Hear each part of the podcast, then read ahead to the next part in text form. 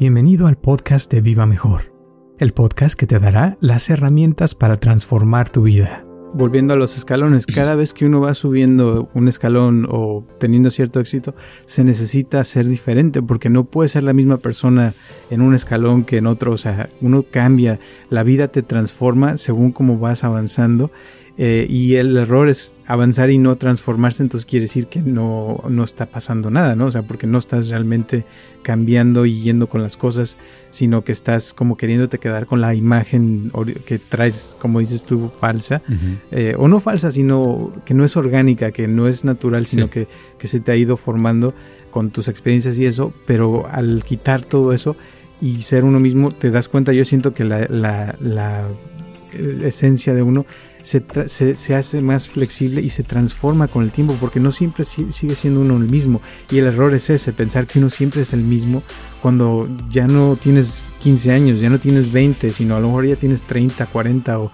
o 60 años. Yo, Roberto Aceves y Carlos González Hernández, desde 1993 hemos estado ayudando a la comunidad de habla hispana a vivir mejor. El día de hoy te traemos el tema de sé el arquitecto o la arquitecta de tu vida. Sí, eh, imagínate que tienes, ah, eh, por decir algo, 60 años, 50 años y, dices, ay no, pero es que yo, este, yo lo que necesito es ser un gran basquetbolista, ¿verdad? Entonces está uno fuera de onda porque a esa edad, pues si levantas tantito un pie ya tuviste éxito, ¿verdad? Menos saltar, ¿verdad? ¿verdad? Eso ya es, otra cosa. Este, entonces, ¿qué se necesita? Se necesita darse cuenta las etapas que ya pasaron y qué etapas vienen y qué etapas siguen y cómo a partir de el, el, escalón en el que estoy, cómo puedo avanzar a un escalón mejor, cómo puedo oportunidad a, aprovechar la vida, sin en vez de quejarme de que los, eh, los otros escalones, los que ya pasé, ¿por qué no logré esto y por qué no me hice millonario o por qué no me hice corredor de, de caballos o no sé, cualquier cosa. La gente pedimos muchas cosas, ¿verdad? Muchísimas gracias por tu apoyo y por escucharnos como siempre. Y espero que te guste este podcast de Sé el arquitecto o la arquitecta de tu vida.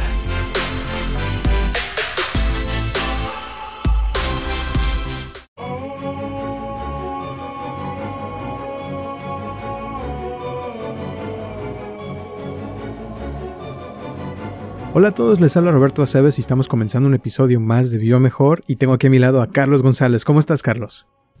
Estaba yo checando, fíjate, en mi teléfono, eh, viendo a ver qué palabras salen, ¿verdad?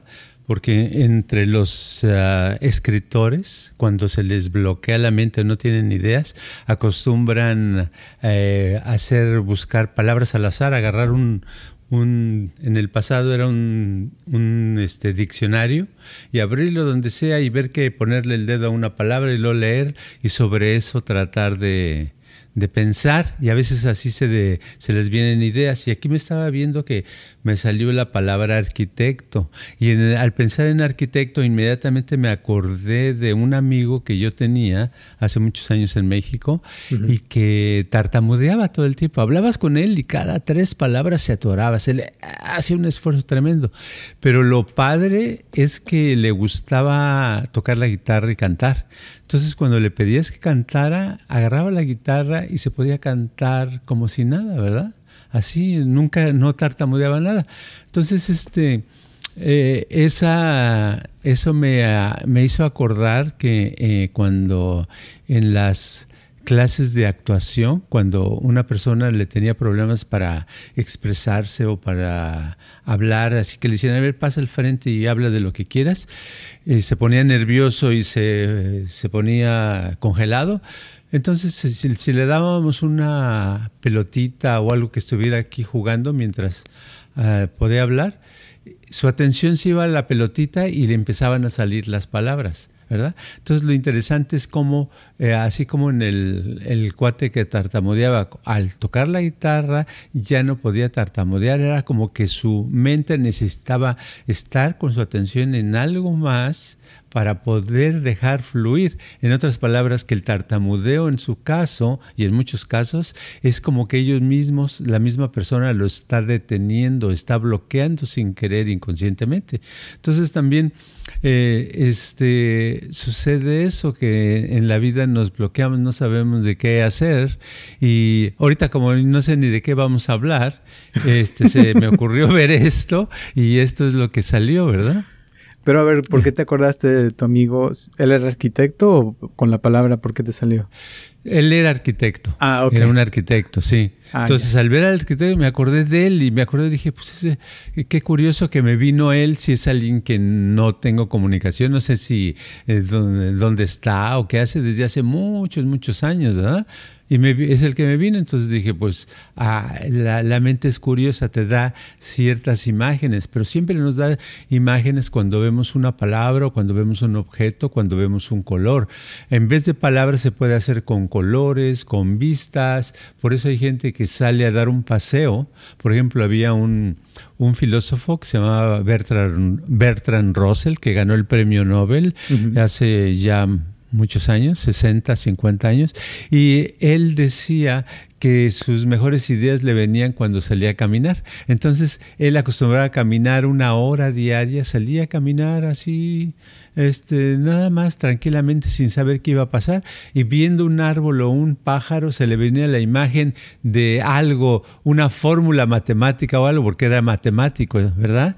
Entonces, este, eh, cosas que no tenían que ver pero sí tenían que ver en su mente. Entonces, como que los estímulos a veces necesitamos para, estoy hablando de esas personas que son calladas, que no saben, siempre hay un tema de qué tratar si usamos los estímulos que se nos vienen, ¿no? totalmente. Y esto yo lo uso también muy seguido, por, ejemplo, cuando hago mis meditaciones y eso. A veces llega una idea o una palabra o algo y de ahí te agarras y es curioso cómo cuando no había nada, que no se te ocurría nada, de repente con esa palabra o esa frase o estímulo, color o lo que sea, de repente empiezan a venirse una bola de cosas y porque te estimula una cosa y luego se aprende a otra. Y es como, como las dendritas que hemos hablado que como que empiezan a conectarse y se hacen conexiones y es cuando de repente llega la inspiración. Pero curiosamente necesita uno hacer ese, esa conexión primero, ¿no? De, de, hacerlo. Y, y, eso yo creo que mucha gente es lo que no, no llega a ese paso, sino que se quedan así como, pues no se me ocurre nada y, y en vez de, de empujarse y decir voy a buscar una palabra o hacer algo, esperan a que les llegue solito y por eso casi nunca les llega, ¿no? Claro, sí. Y también lo, lo, puede hacer una persona cuando tiene un problema muy grande. Por ejemplo, si ha tenido eh, años sufriendo con su pareja, por decir algo así, que eso es muy común, este, está años sufriendo con la pareja, pues se sale a, a caminar, ¿verdad? O eh, porque a muchos no les gusta agarrar un diccionario, ¿verdad? A lo mejor ya ni existen, ¿verdad? Pero ver entonces, ver algo y no pensar en la pareja, sino ver cosas y tratar de jugar con, con eso, ¿verdad? Por ejemplo, eh, veo un pajarito en un árbol al estar caminando, porque vamos a suponer que porque estoy caminando por un parque eh, y veo un pajarito con un árbol y está saltando de rama y entonces nada más al estarlo observando, decir, qué curioso cómo salta, porque en realidad es curioso, ¿verdad? Dices, este, ¿qué hace saltando de una o de otra rama? Porque los pajaritos como que no caminan, sino que casi siempre son saltitos, ¿verdad? Entonces decir, ah, mira, ¿por qué un pajarito salta? Y a lo mejor no se te viene ninguna idea ahí, pues no la buscas. Sigues caminando y al rato ves una mariposa volar y, la ves y dices, ay, qué bonito vuela, lo que sea, ta, ta, ta, ta, ta, ta. Si eso lo hace uno constante y realmente ha tenido su atención en esa dificultad, en el problema y realmente lo quiere resolver, uno de esos días de pronto encuentra que el gusanito que va por, la, por el árbol, dice uno, ah, Sí, entiendo. Y se le, se le ocurre algo con relación al problema que está teniendo y le da una pequeña solución o gran solución que le ayuda a que el problema, en vez de que sea de este tamaño, sea un poquito más. exactamente. Y es como volviendo a la palabra de arquitecto, o sea, uno piensa en un arquitecto como una persona que se encarga de hacer edificios, pero también hay gente que, que la usa esa palabra como el arquitecto de su vida, ¿no? Que va a construir su vida y cuando agarras una idea es como agarrar el primer ladrillo y luego de ahí agarras otro y vas va agarrando forma la idea y al principio no sabes de qué va a ser o cómo va a ser, pero conforme pasa el tiempo vas como, como formando la idea y se va formando ya un cuarto, luego dos, y ya después eh, la fachada y todo, y ya después tienes una casa o un edificio o lo que sea. Pero así es como las ideas también funcionan. A veces empieza uno con una sola y esa te empieza a construir eh, algo más. Y uno en la vida así, así funciona también, de que cuando haces las conexiones y empiezas algo nuevo, casi nunca sabes, por ejemplo, qué va a pasar. Ahorita me viene a la mente un, un youtuber que me acuerdo que decía que pasaron 100 videos de los que hizo para poder hacer el video que él se había imaginado desde un principio, pero que no sabía cómo hacerlo porque tuvo que pasar 100 videos para aprender las técnicas, hacer como se debería hacer y todo para poder ya hacer el video que realmente quería hacer. Y así pasa, ¿no? A veces empezamos con algo pequeño, pero después vamos formándolo hasta que se hace un edificio o algo ya grande, ¿no? Sí, hay una frase de una obra de teatro de un autor que, español que se llama Calderón de la Barca, que dice, es, soy, somos el arquitecto de nuestro propio destino, ¿verdad? Y eso está, es profundo, es una frase de hace 400 años, pero es este, eh, es eso, nosotros vamos fabricando con nuestras acciones, con nuestros pensamientos, con nuestra forma de actuar, vamos fabricando, creando una especie de vida y de, de vida futura, ¿verdad? No quiere decir que no existe el accidente, sí pueden ocurrir accidentes, pero de todos modos, en general, lo que eh, la, lo más importante, la estructura más importante, es lo que nosotros vamos formando. Entonces, si no nos gusta lo que estamos formando, es tiempo de cambiarlo y de decir, bueno, soy el arquitecto, voy a hacerle, voy a hacer otro diseño, ¿verdad? Va a cambiar el diseño original en vez de, de que sea a la derecha y a la izquierda y para todos lados, lo va a hacer que ahora sea nada más hacia el norte, por ejemplo, y hago un diseño de esa manera y veo y a lo mejor me funciona mejor. exacto. la cosa que muchas veces pasa es que la gente eh, está haciendo algo y, se queda clavada en una sola forma de hacer las cosas o, o, por ejemplo la gente que trabaja, ¿no? Trabaja y les hace rutina y, y, no, no se dan cuenta que también están formando algo, se están eh, creando algo, pero es algo aburrido, algo monótono y piensan que eso es lo normal y que ya debe ser la vida así, cuando en realidad no hay una forma de cómo debe ser la vida, sino hay millones de formas como puede ser, ¿no?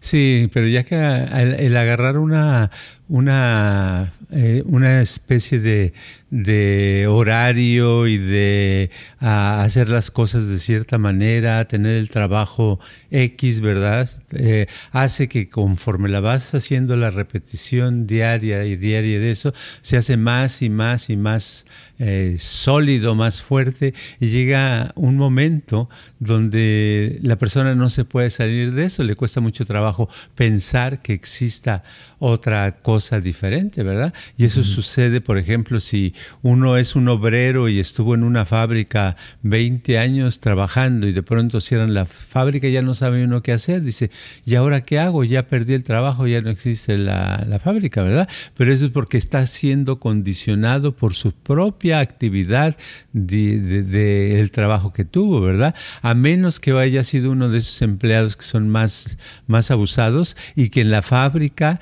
estuvieron pidiendo que los hicieran, los dejaran hacer eh, un tiempo, aprendieron una parte de, de cómo, de, cómo de, la maquinaria o del sistema y otra parte al, después de tres o seis meses eh, pudieron cambiarse a otra sección de la fábrica y luego otra sección y así. Entonces llega un momento que son, eh, saben de muchas secciones de la fábrica. Entonces, cuando la fábrica cierra, pues ellos tienen más libertad porque tienen más conocimiento. Puedo ser el que maneja, el que mueve la palanca, puedo ser el que pone las cosas en la banda que corre, puedo ser el que eh, cambia la luz. Entonces ya tengo varias actividades, entonces soy más libre porque tengo más opciones, ¿no? exactamente. Y, yo creo que una de las cosas que hay que también ver cuando dices lo de uno es el arquitecto de su destino, es que un arquitecto es el que decide qué materiales se van a usar, eh, en qué forma se van a poner, eh, quién va a ponerlo. O sea, es como el director de una película y va a decidir, o sea, el, es un, un, arquitecto decide también el, el, feeling, ¿no? O sea, el sentimiento que va a tener, que va a evocar ese edificio, que eh, la fuerza también que va a tener. Y también, o sea, si es mal arquitecto, pues a lo mejor se le cae el edificio después porque no, no la hizo, ¿no? Ajá. Sí, si es mal arquitecto, va a hacer un mal diseño, va a poner materiales inservibles, ¿verdad? Que son muy, eh, porque salieron muy baratos. Va a hacer muchas tonterías y no le va a durar esa, ese diseño, ¿verdad? Entonces lo pasa en la vida. Una persona eh, tiene una vida y dice, no, pues es que yo eh, me casé, pero a los dos años me divorcié y porque no, no vi que no era lo que yo quería y eh, después eso me hizo que me metiera el alcohol y tal, tal, tal, tal. Pues eso es porque no tuvo un diseño, no fue arquitecto como para diseñar sus planos y ver como quería, sino este, es como si un arquitecto en vez de diseñar lo que, cómo va a ser la construcción y qué materiales va a ser, pues llega alguien y le dice, oye, ¿por qué no lo haces así? Y le dibuja uno y le dice, ah, bueno, ¿verdad? Entonces le da flojera hacer lo suyo lo hace y después vienen las consecuencias, lo mismo. Dice, no, pues yo me casé pues porque es la persona que primera que llegó a mi vida y pues dije, pues de una vez, ¿no? ¿Sabes de qué me acuerda esto? Me acuerda de, de que, por ejemplo, aquí en Estados Unidos uno está acostumbrado a subir las escaleras y ya sabes, o sea, cómo van a ser y todo, porque hay ciertos niveles ya establecidos por todo Estados Unidos. O sea, que tú pasas a cualquier parte de Estados Unidos y los escalones de las escaleras de todos lados van a ser casi iguales porque ya está la medida hecha. Y hay unas cuantas diferencias, pero muy, muy leves. Pero te vas a otros países, eh, como México, por ejemplo, que a veces estás subiendo una escalera y te tropiezas a cada rato porque un escalón está así, otro chiquito, otro más grande, otro más pequeñito, o sea, y otro más grandotote, o sea, porque no hay una, una, una medida estándar de que se use constantemente. Y eso hace mucha diferencia porque, o sea, a cada rato, en México, por ejemplo, en las calles, en las avenidas o así, no puedes estar caminando sin, sin fijarte dónde estás pisando porque te puedes caer, te puedes caer en un hoyo o te digo, las medidas son diferentes y, no hay como control de eso. Y eso también afecta mucho porque, pues te digo, tienes que estar más alerta, más todo. Y aquí en Estados Unidos uno bien tranquilito, sabes que no te vas a tropezar tan caro y si te tropiezas, pues los demandas y ya te dan dinerales, ¿no?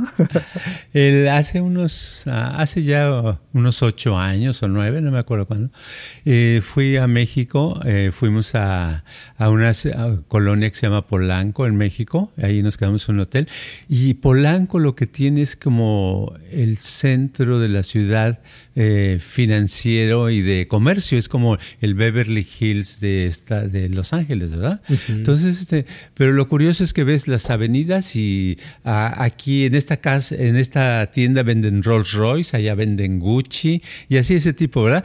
Pero vas por la calle, pero vamos, pero tú vas caminando porque vas de paseo, ¿no? Pues como tres o cuatro veces casi me caigo de tropezones porque sabes que cada dos metros había un hoyo. ¿verdad? En las banquetas, todas las banquetas están rotas, tienen árboles que por eh, años y años han existido, pero los árboles no tienen la culpa, sino que no los han arreglado. Entonces, los hoyos que van dejando las raíces ahí están, y a veces la banqueta está aquí y otra parte rota acá, y cuidado, no te distraigas. En lugar de ver las tiendas y lo demás, tienes que ver por dónde caminas, porque si no te puedes caer. Y eso, o sea, uno está acostumbrado a lo de Estados Unidos, pero en la gran mayoría del mundo es así. O sea, porque es lo normal, lo no, lo no normal es lo que tenemos aquí. Pero yo pienso que eso sería, volviendo a lo de la arquitectura, o sea, de cómo eh, uno eh, quiere construir sus ciudades o su, su, lugar. Y en la vida también mucha gente así se, se, tropieza cada rato y es porque no tiene, o sea, no le han enseñado esos estándares o esas cosas de cómo puede hacer las cosas mejor. Eh, simplemente, por ejemplo, la comunicación. Hay tanta gente. Hoy una, una chava este, me mandó un mensaje a las 10 de la mañana, no, a las, perdón, siete y media de la mañana, que si podía venir hoy. Le dije, sí, claro, nos vemos a las diez y media. Eran las once y media y no llegaba. Y, y, le mandé mensaje a las once, le digo, ¿qué onda? ¿Si vas a venir? Me dice, sí, ya estoy aquí cerca. Y media hora después ya se aparece, ¿no? Y ya después resultó que traía un montón de broncas y, eso, pero, o sea, es, es eso, o sea, la falta de comunicación es uno de esos pasos que a veces la mayoría de la gente se tropieza a cada rato y a veces no entienden por qué les va mal en el amor o por qué su pareja no les, no los escucha o, o no los entiende y es porque no saben comunicarse o expresarse de una manera correcta, ¿no? Sí, todo viene que ver con la expresión y, y, la onda que estábamos hablando de, de, diseñar, de ser arquitecto o arquitecta de tu, tu, de tu vida, es tan importante y tan difícil porque uno desde pequeño debería de estar imaginando, ¿verdad? No, no lo tiene uno que dibujar, diseñar con papel como los arquitectos, sino uno lo puede estar imaginando y creando y poniéndole y quitando y cambiando, porque tienes años y años de vida para estar conforme vas creciendo, estar mm, viendo cómo está la cosa y según como la vida la vas viviendo, pues dices, no, pues esto no queda aquí, este arbolito mejor se lo quito, ¿verdad? Este muro acá queda un poquito más para acá. Ahora la casa, pensaba yo un edificio, no, creo que va a ser una casita más chiquita, ¿verdad? Por el presupuesto y por todo. Pues sí, lo vas mejorando, pero el chiste es que vas poniendo ahí, no nada más pones la casita, pones a las personas que van a, a compartir eso, a las personas, si te imaginas, y si lo haces, si uno realmente lo hiciera, podría tener una vida mucho más padre, mucho mejor. No quiero, no quiero decir que exactamente como te lo imaginas, te va a salir, pero tendrías una seguridad de una manera de dónde vas. El problema es que muchas, mucha gente le preguntamos, oye, ¿y cómo va a ser tu vida? dice, pues no sé. No sé. ¿Has pensado en eso? No, no he pensado en eso. Saber pues, según lo que, lo que Dios quiera, dicen, ¿verdad? Pues lo que Dios quiera. Como si Dios estuviera este, diciendo, ah, bueno, a Pedrito, vamos a ver, vamos a hacer eso, a Juan. No, no, no es así. Cada persona tiene autodeterminismo para ir desarrollando su vida, ¿no? Exactamente. Fíjate, hoy, salí a comer con un amigo que hace mucho que no veía y me estaba contando, él, él estudió para lingüística, ¿no? Entonces habla muy bien español e inglés y le encanta todo eso, pero sus papás tenían una ferretería y dice que estaba trabajando en la ferretería un día después de terminar la universidad y todo lo que había estudiado y que se quedó así pensando, dice, o sea, esto va a ser mi vida, estar trabajando en una ferretería con herramientas y todo, y sintió que, que, no era lo, lo, de él. Y se terminó regresando a la escuela para estudiar, para ser muertero, no sé cómo se dice en, español, mortician, de esos que, embalsaman a los muertos y todo eso. Sí, que tiene funeraria, ¿no? Ajá, exacto. Y, se, y lo estudió, creo, tres o cuatro años, eh, y lo ya lleva cuatro o cinco años haciéndolo. Eh, le fascina, dice que, o sea, para él lo, llena mucho eh, y le digo, ¿y no sientes nada así de estar tocando muertos todo el día? dice, claro que siento, dice, siento muchísimas cosas, dice, pero por lo menos siento que les estoy dando eh, un, final feliz y aparte dice, o sea, tienen que estudiar psicología porque tienen que tratar mucho a la gente que se le murió sus parientes. Sí, que perdieron. Que perdieron algo. Y es increíble, le digo, o sea, estuvimos platicando como más de dos horas de cómo este eh, o sea, pasan cosas que no se espera la, gente y se muere así todo el tiempo, pero uno no lo ve porque no, aquí, especialmente en este país, en Estados Unidos, la muerte la esconden para que no se sepa qué sucede. Eh, pero dice que todos los días, o sea, le toca ver eh, y hablar con gente y todo. Y, y son eh, momentos muy difíciles para muchos. Eh, hay, me platico que hay un montón de cosas legales aquí. Este, por ejemplo, si eh, alguien queda completamente destrozado, no los dejan ver a los familiares al, al cuerpo. Eh, aunque quieran o lo que sea, es algo legal, no sé qué. Pero si has de cuenta que queda una mano eh, o un pie o algo este, de la persona que esté bien, les dejan ver nada más esa parte para que se despidan del cuerpo. Y que ese momento es muy, muy sanador, pero si se pasan de más de eso y ven lo demás, puede ser muy dañador también. Entonces tienen que cuidar todo y se me hizo así como algo increíble porque un montón de cosas que me estuvo platicando que le ha tocado vivir. Eh, y, es un trabajo que, él, que, es completamente opuesto a lo que él hacía y fue porque un día se dio cuenta y decidió que él no quería volver a seguir haciendo lo mismo, pues. Claro, tomó sus decisiones y eso estuvo bien y a lo mejor la ferretería también hubiera vivido bien de, económicamente, ¿verdad? Pero, pero no necesariamente hubiera estado feliz, ¿verdad? que es lo importante en el trabajo, que hay que tener un trabajo que, que a uno le guste, que a uno le guste. Por cierto, yo te tuve, eso me recordó que hablaste de, yo conocí a, a un señor, ese señor era un estudiante mío en México, en la Ciudad de México, y tenía una funeraria, ¿verdad? Y una vez me invitó a, comer a su casa y la, estaba la funeraria y atrás de la funeraria pegado, o sea, por la funeraria había una puerta para entrar a su casa. Entonces estaba su casa y estaba la comida, una empezamos con una sopa de cebolla. Yo nunca había comido la sopa de cebolla en esa época, muy sabrosa, me gustó, pero de todos modos la comida y el guisado y todo eso, yo todo el tiempo aunque estaba buena, estaba yo sacado de onda. Dije, ¿cuántos espíritus andan por aquí rodeando esta comida? A lo mejor me lo estoy tragando. Era una experiencia nueva, ¿verdad? Diferente. Y, ya fue la última vez que fui a comer ahí. La primera y última. La última. Y sí le pregunté, ¿eh? Que, oye, ¿y no te ¿Ah, jalan las piernas en la noche o, o has soñado los muertos? Me dice, no, hasta la, hasta la fecha no. Pero sí me dijo que, hablando de arquitectura, arquitectura que, o sea, que a veces, por ejemplo, dice, hoy le tocó, digo, ayer le tocó un, una persona que duró dos meses muerta en un tráiler y, y, dice que lo de él es un arte porque tuvo que reconstruir a la persona para que se viera igual normal, porque dice después de dos meses ya tu cuerpo está completamente descompuesto. Y, y, lo hizo de una manera y dice que queda la persona súper, o sea, que ha aprendido a poner maquillaje, dice, hasta te puedo hacer el pelo, dice, ya sé cómo hacer pelo, o sea, es estilista, es este de maquillaje, le hace de todo, o sea, y se me hace interesante, ¿no? Porque ha aprendido un montón de cosas, es típico casi, o sea, casi casi es como un doctor que te sabe todo del cuerpo, dónde están las partes, porque también platicó que a veces hay que sacarle los órganos. Sí, le sacan los de adentro, ¿no? Oh, un montón de cosas que dices, ah, ni ganas daban de comer, pero sí, este, eso, a mí me gustó porque, o sea, es algo que no oyes todos los días y él, eso es lo que hace diario. Y me estuvo platicando también que ahora con lo de la pandemia, dice que hubo días donde de tener 40 eh, cuerpos a la semana, llegaron a tener de 200 a 300 y que no cabían. Entonces, eh, era así de que rapidísimo y ahora leía así. Pero lo más curioso que casi me, impactó es de que dice que llega gente de todas las edades. O sea, que no es nomás gente ya mayor, sino que llegan niños, bebés de 8 años. sí, y de cosas tan simples como dice que un niño se murió la semana pasada de que se le atoró una uva en la garganta. y nunca escuchas de eso, pero, pero dices todos los días y es algo normal, pero la gente no quiere hablar de eso.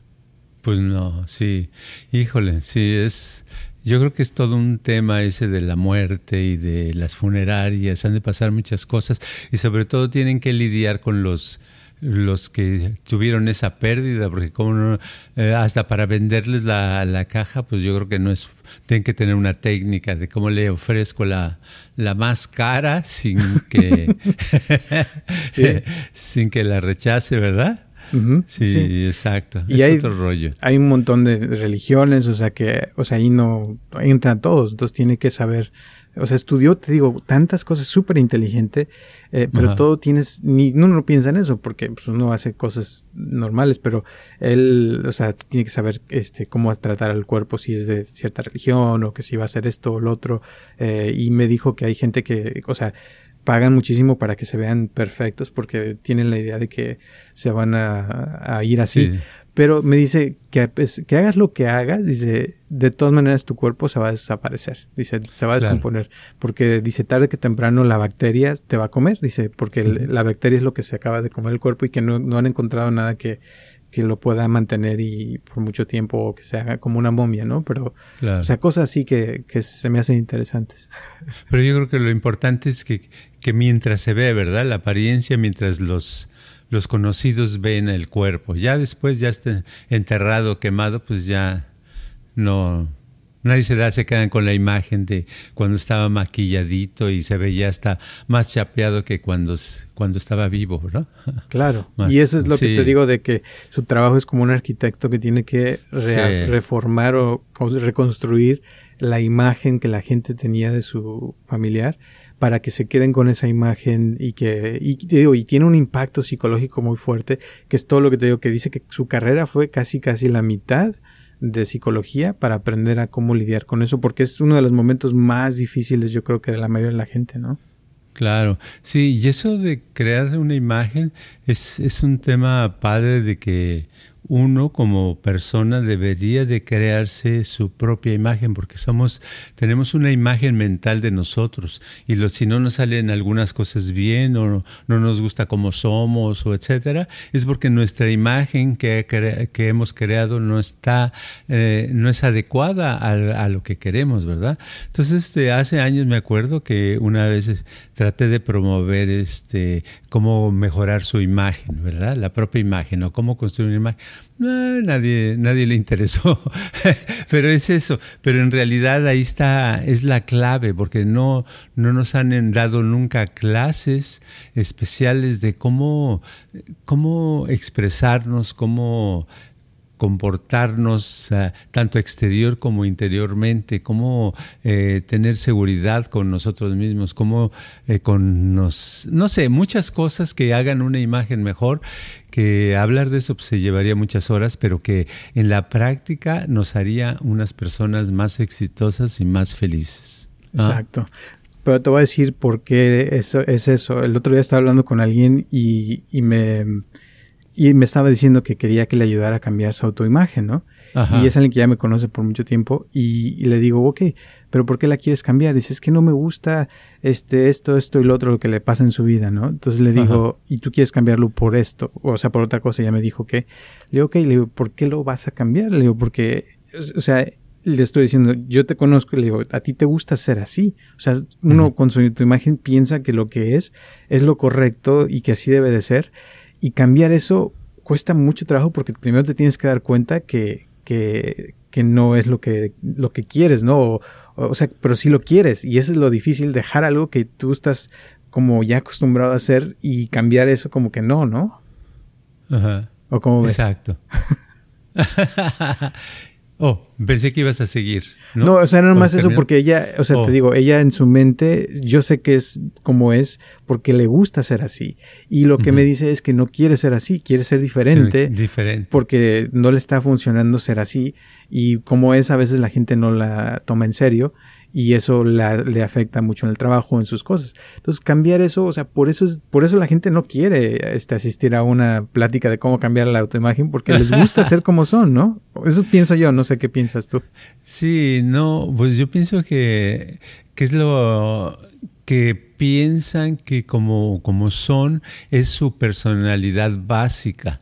O sea, como que con eso nacieron y así son. Y no es cierto. Con eso es la que han construido y es una personalidad, uh, ¿cómo diríamos? Como de plástico, como sintética. Es algo sintético que no es orgánico. La personalidad verdadera eh, es aquella nativa, aquella de origen, aquella cuando el bebé nació y está solo y si crece en la selva o en el campo, esa sería su personalidad básica. Pero todo lo demás, lo que vamos creando es sintético, es, es creado, ¿verdad? Entonces todo eso creado siempre se puede cambiar, se puede alterar y no lo podemos cambiar porque nosotros nos acostumbramos y sobre todo nos da flojera. Em, pienso que, es, es, normal que me enoje todos los días, ¿verdad? Entonces es que debo dejar porque me voy a dejar de los demás.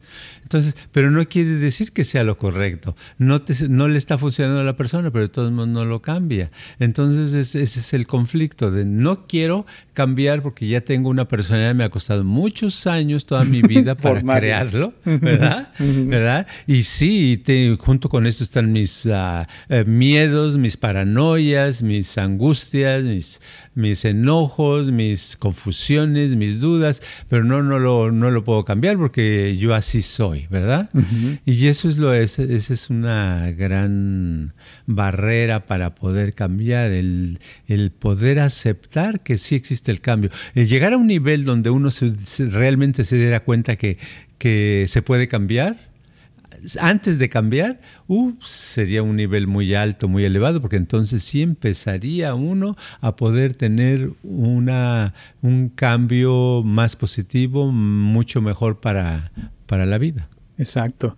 Y volviendo a los escalones, cada vez que uno va subiendo un escalón o teniendo cierto éxito, se necesita ser diferente porque no puede ser la misma persona en un escalón que en otro. O sea, uno cambia, la vida te transforma según cómo vas avanzando eh, y el error es avanzar y no transformarse, entonces quiere decir que no, no está pasando nada, ¿no? O sea, porque no estás realmente cambiando y yendo con las cosas, sino que estás como queriéndote quedar con la imagen que traes, como dices tú, falsa, eh, o no falsa, sino que no es orgánica, que no es natural, sino que, que se te ha ido formando con tus experiencias y eso, pero al quitar todo eso y ser uno mismo, te das cuenta, yo siento que la, la, la eh, esencia de uno se, se, se, hace más flexible y se transforma con el tiempo, porque no siempre sigue siendo uno el mismo. Y el error es ese, pensar que uno siempre es el mismo cuando ya no tienes 15 años, ya no tienes 20, sino a lo mejor ya tienes 30, 40 o, o 60 años y ya eres diferente, ya estás en otra etapa de tu vida,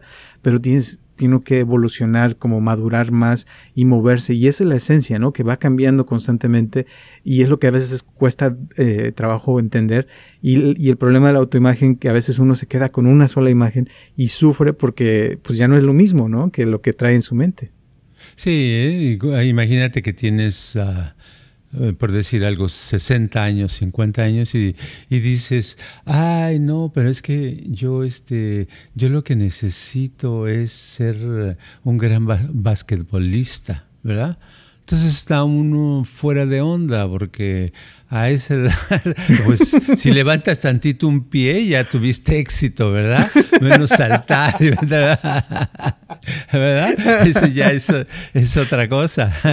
Este, entonces, ¿qué se necesita? Se necesita darse cuenta las etapas que ya pasaron y qué etapas vienen y qué etapas siguen y cómo a partir de el, el, el escalón en el que estoy, cómo puedo avanzar a un escalón mejor, cómo puedo oportunidad a aprovechar echar la vida, sin en vez de quejarme de que los, eh, los otros escalones, los que ya pasé, ¿por qué no logré esto y por qué no me hice millonario o por qué no me hice corredor de, de caballos o no sé, cualquier cosa? La gente pedimos muchas cosas, ¿verdad? Pero si no, eso ya pasó, sino darse cuenta, está otra etapa y ahorita qué es lo que viene, qué es objetivo para mí, ¿verdad? Ya no es el básquetbol, a lo mejor ahora es este ver el básquetbol.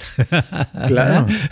ver el básquetbol o, entrenar a, a, un equipo de básquetbol, algo donde, porque yo veo que los entrenadores se la pasan sentados, ¿verdad? Entonces digo, a los edad grande ya puede uno nada más, a ver tú, no, salta más, salta otro poco más.